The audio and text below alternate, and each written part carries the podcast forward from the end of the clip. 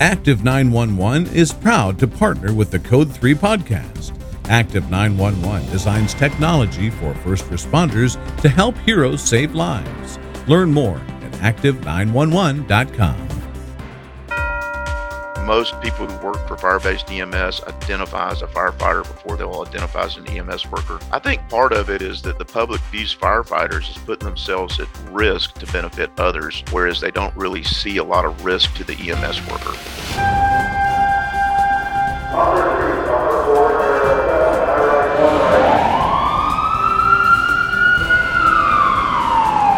From Los Angeles, this is Code 3, the Firefighters Podcast, hosted by award winning journalist Scott Orr. Now, here's Scott. That's right, and I will not let Parkinson stop me. Thank you for joining me today for another edition of Code 3. This is the show that gives you all the information on a firefighting topic you need in about 20 minutes.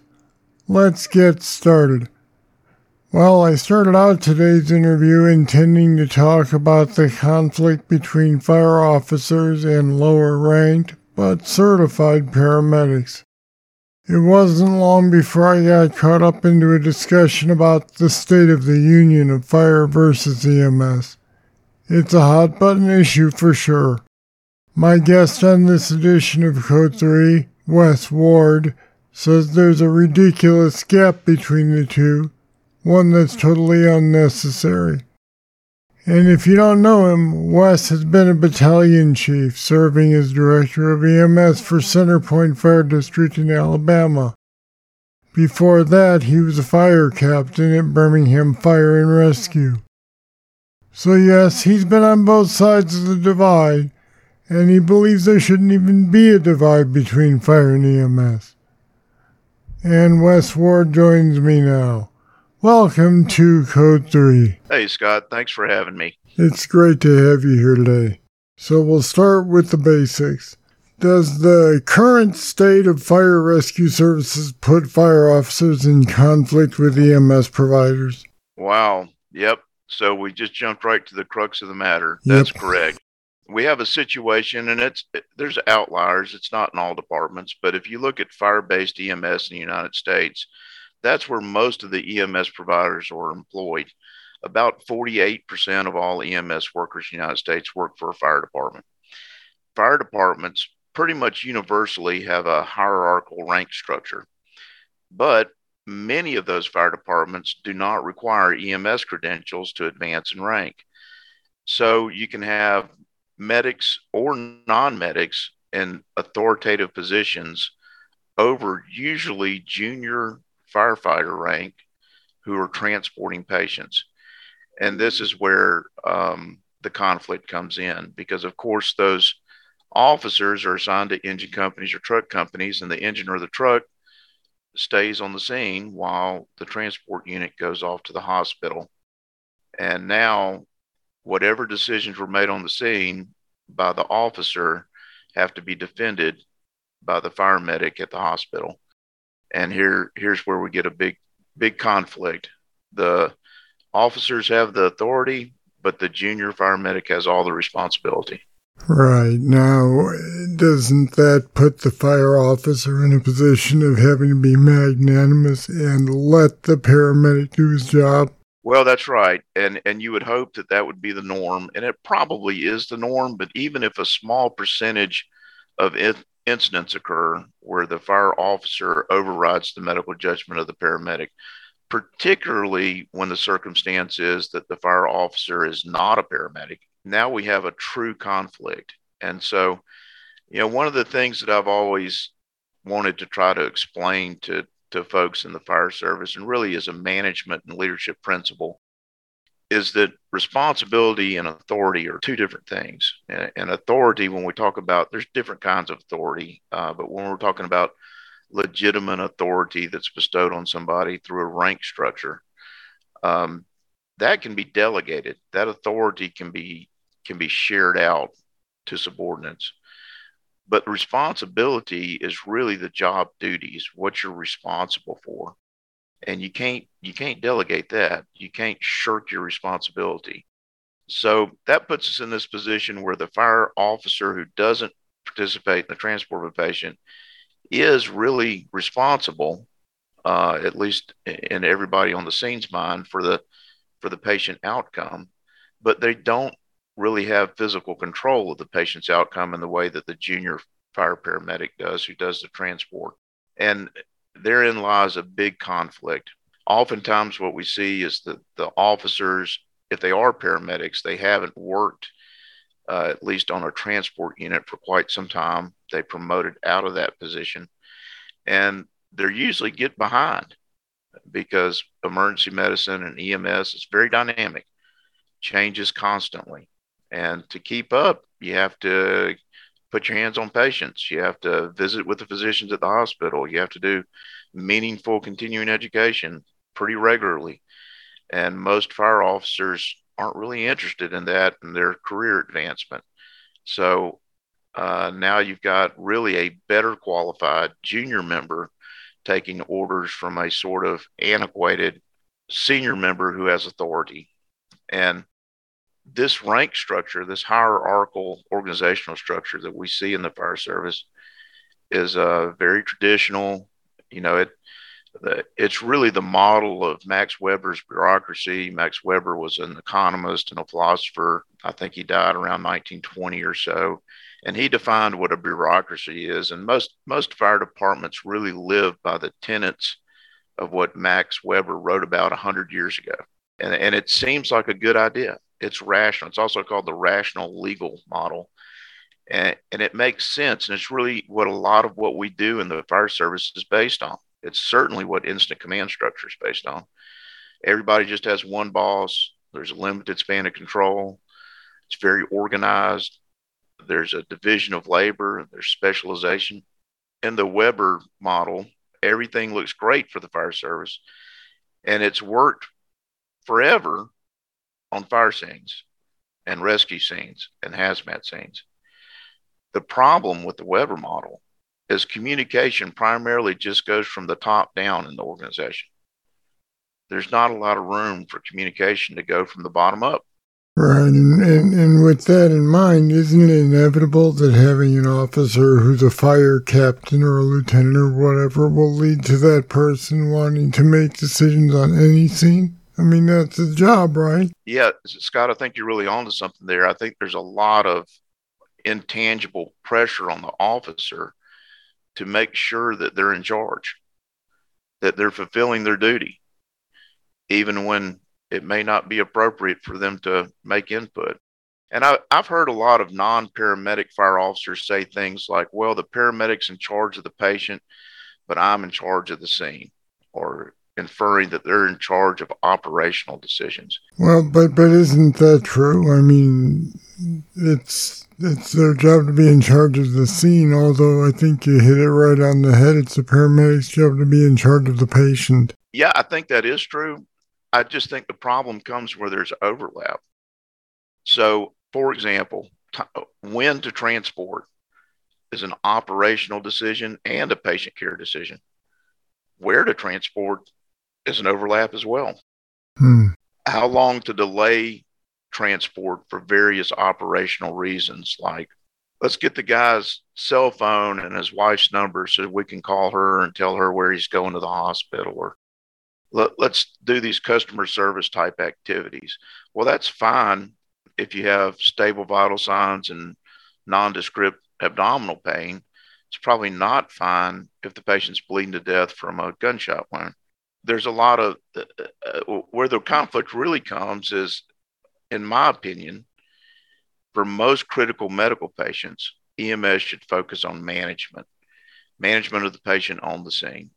And by contrast, for trauma patients, I think EMS should focus on transport, rapid transport to a surgeon for definitive care. But when you put that into practice, for example, uh, a severely acute congestive heart failure patient you really should make the patient's fluid shift from around the alveolar space back in the circulation before you move them. You'll, you'll get the best outcome. You need to slow down and treat the patient before you move them. That will make an engine lieutenant lose their mind if they're not a, up to speed paramedic. They don't understand that. They don't want to understand it. They want you off the scene so they can get back in service and get back to being a fire lieutenant. And so the real disconnect there is their identity. How do they view their identity?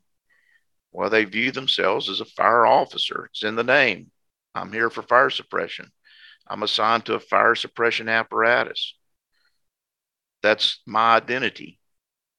Well, the truth of the matter is, and this is where the, the conflict really, really resides the fire service in the United States is primarily EMS. And likewise, EMS in the United States is primarily the fire service. There's no getting around that. It's what the data shows. To be honest, I wish that weren't true because I'm, I'm a firefighter and a, and a former fire officer myself. I like the job of fire suppression. Since 1980, fire responses by U.S. fire departments has gone down 45%. And raw numbers has gone down. EMS calls have gone up 521% in the same time period. Mm, and oddly enough, you would think that that would make the point, but all it seems to be doing is driving a bigger wedge between the firefighters who are willing to be medics also and the firefighters who just wanted to put water on fire. That's right. I, I joined the fire service in 1994 at Birmingham Fire and Rescue. Uh, at that time, there were guys on the job that would say things like, I didn't sign up to ride the band aid wagon. Right. I signed up to fight fire. Took a lot of pride in fighting fire. And and at that time, about 15 or 20% of our calls were fire related. And only about 45 to 50% were EMS. But now, if you look across the country, including at Birmingham and, and, and departments of all sizes around the Birmingham metro area, and it seems to average out across the country, you're looking at fire related calls under 4% of total call volume, EMS calls around 70%. And really, those numbers are skewed because of the way NFIRS classifies uh, call type. I would argue that most of the calls that are classified as other or service calls are really EMS calls where nobody wanted to write a PCR. So they, they made sure that not to make it a 300 code type. mm. um, I mean, that's just the reality. You know, there's a few things that are universally true. And one of the universal truths is that nobody likes to write a patient care report. So, um, Even the people who like being medics. That's right. They still don't like writing the report. Nobody likes writing reports. So I think the numbers are even even skewed way farther towards EMS than um, than what the NFIRS data shows. And you know, there's a lot of pushback to to these facts. Uh, these aren't ideas or speculations on my part. I'm getting those that data from the NFPA reported in an article a data sheet from 1980 to 2021, and those are the numbers that I'm using. And that's all from NFIRS reporting. So, of course, it doesn't capture departments that don't report their NFIRS data, but that's a very low number. It also includes some really big departments that don't do EMS at all. So, I think the numbers for the average department are skewed really heavily towards EMS, even more than than what I'm saying. Yeah people misunderstand when I talk on this subject a lot of times and think that I'm attacking the fire service or the need for fire suppression. And that's not it at all. I think that we should be doing more to be prepared for fire suppression. I'm a strong advocate for good fire suppression departments, for fire suppression training that's continuous and helpful and, and produces better outcomes. And of course, for firefighter safety. And I want I want enough firefighters on the job that are equipped and trained to safely extinguish whatever's on fire. That's not my goal. My goal is to say, hey, we got to do more there, but we're hardly doing anything for EMS. And EMS has become the job. It's what we do the most of. It's where all of our risk is, is an EMS. It's where all of our opportunity to truly serve our community is really an EMS. I'll be back with more right after this. Looking to decrease your response times? With Active Alert, get calls straight to your phone from dispatch via the app, available for Android, iPhones, and tablets. Plus, get directions to the scene, have all CAD notes in one place, see who's responding, and quickly identify nearby map markers like hydrants and pre plans. With a low per device price, Active Alert is a must have tool for first responders. See for yourself why it's trusted by thousands of firefighters nationwide. Start your free trial today at active911.com.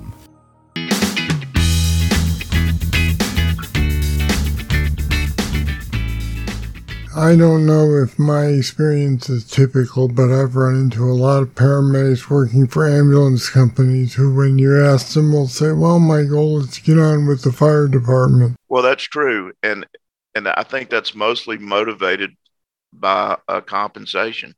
But there's also goes back to that identity crisis we kind of touched on. You know, I've observed over the years, and I, I think it's I think it's interesting. If you get yourself in a social uh, circle, maybe a you know you're at a Rotary Club meeting or a, um, at, at a church Bible study or some social interaction that where there's nobody there except for yourself that's involved in the fire service or an EMS. And people say, well, introduce themselves and say, well, what do you do? You know, usually, no matter what their rank is, no matter what they really do on the job, they say, well, I'm a firefighter. I work for whatever. I, I work for, you know, um, Nashville Fire Department or, or whatever department they work for. But then when you look, what they really do is they work on a transport unit you know, they went to one fire this month and they transported 300 patients to the hospital, and 30 of those patients were critically ill or injured, and they made a positive outcome, uh, positive difference in, their, in that in those patients' outcomes. But they still identify as a firefighter. They don't say I'm a paramedic and I work for Birmingham Fire and Rescue. They say I'm a firefighter. And that I find kind of strange because they are literally saving lives, but they're not doing it in a fire scene, and to them it's it counts for less. Yeah, I'm not sure what it is. I think it's a, so, a social phenomena that that most people who work for fire-based EMS identifies a firefighter before they'll identify as an EMS worker. I think part of it is that the public views firefighters as putting themselves at risk to benefit others, whereas they don't really see a lot of risk to the EMS worker in their line of work. Now, that's debatable, by the way, how true that is, but I, I certainly think that's the profession. And so it seems a bit more heroic to identify as a firefighter. I think that's part of the part of the the reasoning I'm just not sure. I also think the the po- the public is woefully uneducated about what EMS does. I don't think the average American really understands the difference between an emergency medical responder and a paramedic. Well, they still sometimes call them ambulance attendants. Sure, or ambulance yeah. driver. You know, that's the that's the hot button uh, label that really gets firefighters worked up, right? call them an ambulance driver and see how long it takes to, to for the first punch to be thrown. yep. Um, so yeah, I, I agree. I think a lot of the private EMS workers are looking for jobs in the fire service. And, and, there's lots of dynamics here at play. The fire service generally pays better. It's generally more respected. It generally has better benefits. And you know the dynamic on where the workforce is has really changed. In 2020, uh, um, kind of a really comprehensive uh, report of the demography of the EMS workforce in the United States was published. And it showed that in 2020, 48% of EMS workers in the United States work for fire departments. Only 21% work for private ambulance companies. And, and, and private ambulance is the second most common category. And there's about five or six other categories that have a small percentage that make out the balance. But I, w- I would venture that, that 1980, those numbers were completely inverted, that most EMS providers worked for ambulance companies in the United States. Most, I think, somewhere in the neighborhood of 80% of, of respondents to that study said that their primary job function was 911 response. I think it was 85% actually. So most EMS workers work for a fire department and view 911 response as their primary job duty.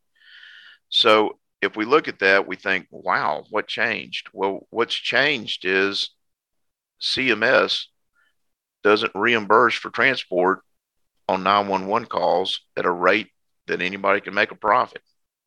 So that has to be subsidized by government. The easiest way to do that is to insert EMS into the fire local fire department. Uh, you can't make a money from most patient populations just running 911 calls for EMS. The the profitability in private EMS all resides in scheduled patient transfers and convalescent care. That that's a big difference, and that's probably why Scott, why you hear a lot of private ambulance people wanting to get to the fire service is because by and large, the fire service is making the 911 calls. And that's what those medics want to do. They want to make 911 calls. They don't want to transfer people from hospital to hospital or nursing home to hospital or nursing home to home. And they also don't really want to be community paramedics. You know, there's a lot of talk about community paramedicine and mobile integrated healthcare, and those are all great ideas. I hope that we progress on those ideas in the United States because I think it's what the public needs. But nobody wants to be the people doing them. They want somebody else to do it. I don't know of any medics that, that are friends of mine who are out there pursuing a job as a community paramedic. They just don't want to do that kind of work. They want to respond to emergencies.